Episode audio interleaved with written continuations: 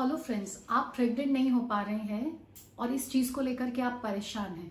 तो आज हम इस वीडियो में बात करेंगे कि फीमेल्स में, महिलाओं में ऐसी क्या वजह रहती है जिसके चलते उनको प्रेगनेंसी ठहरने में दिक्कत आ सकती है।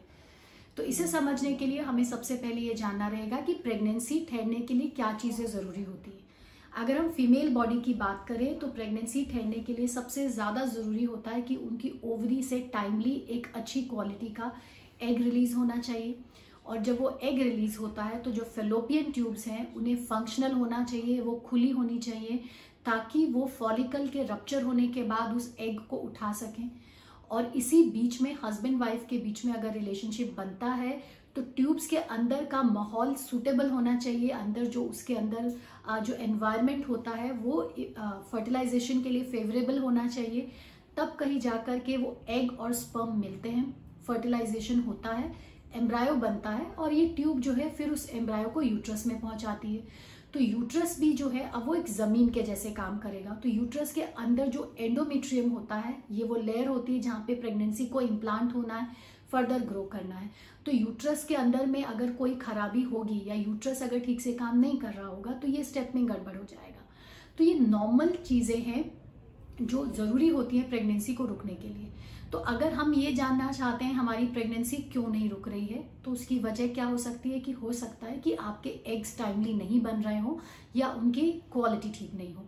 अब एग्स अगर टाइमली नहीं बनते हैं जिस किसी भी लेडी के तो सबसे पहला उसका लक्षण क्या होता है कि आपके पीरियड्स डिस्टर्ब हो जाएँगे।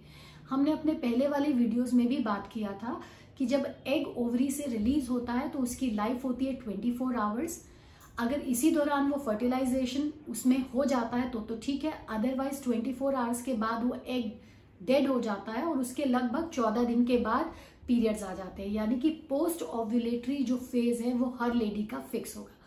अगर एग बनने में प्रॉब्लम है एग टाइम से बन ही नहीं रहा है या लेट बन रहा है तो आपके पीरियड्स डिस्टर्ब हो जाएँगे। या तो वो 21 दिन से कम के अंतराल में आएँगे या 35 दिन से ज़्यादा के अंतराल में आएँगे। और इसकी वजह बहुत सारी हो सकती हैं। पॉलिसिस्टिक ओवेरियन डिज़ीज़ का होना रिड्यूस्ड ओवेरियन रिज़र्व होना एडवांस एज यानी कि जैसे जैसे एज बढ़ती है ओवेरियन रिजर्व्स कम होते चले जाते हैं तो इस तरीके के ओविलेटरी डिसफंक्शंस का होना, कोई हार्मोनल इम्बैलेंसेस का होना, खासकर थायराइड हार्मोन की गड़बड़ी होना हाइपो यानी कि मोटापे वाला थायराइड हो, या हाइपर थायराइडिज्म यानी कि पतला होने वाला थायराइड हो, दोनों ही केसेस में ओविलेटरी डिसफंक्शन हो सकते हैं।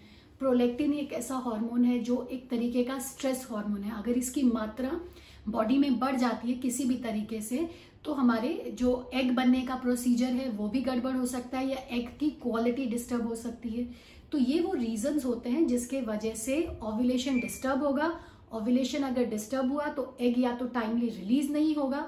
और अगर कभी कभी रिलीज़ हो भी रहा है तो हो सकता है उसकी क्वालिटी कॉम्प्रोमाइज हो जाए। इसके बाद वजह आती है फेलोपियन ट्यूब्स की। जो फेलोपियन ट्यूब्स होती हैं, उनका काम होता है एग और स्पम को मिला करके एम्ब्रायोस बनाने का। अगर ये फेलोपियन ट्यूब्स डैमेज्ड हैं, अब इसकी वजह कुछ इन्फेक्शन हो सकते हैं, खासकर सेक्सुअली एक्टिव होने के बाद।